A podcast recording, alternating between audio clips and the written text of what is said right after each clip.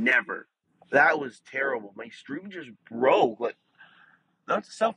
Don't use all the sound effects. Like, I had played all the sound effects. It froze. It just closed down the app and it cut my recording of the live stream. So, sorry. Anyway, enjoy my other episode that actually work. Yeah, like I said, live streams, not fun. Never doing them again.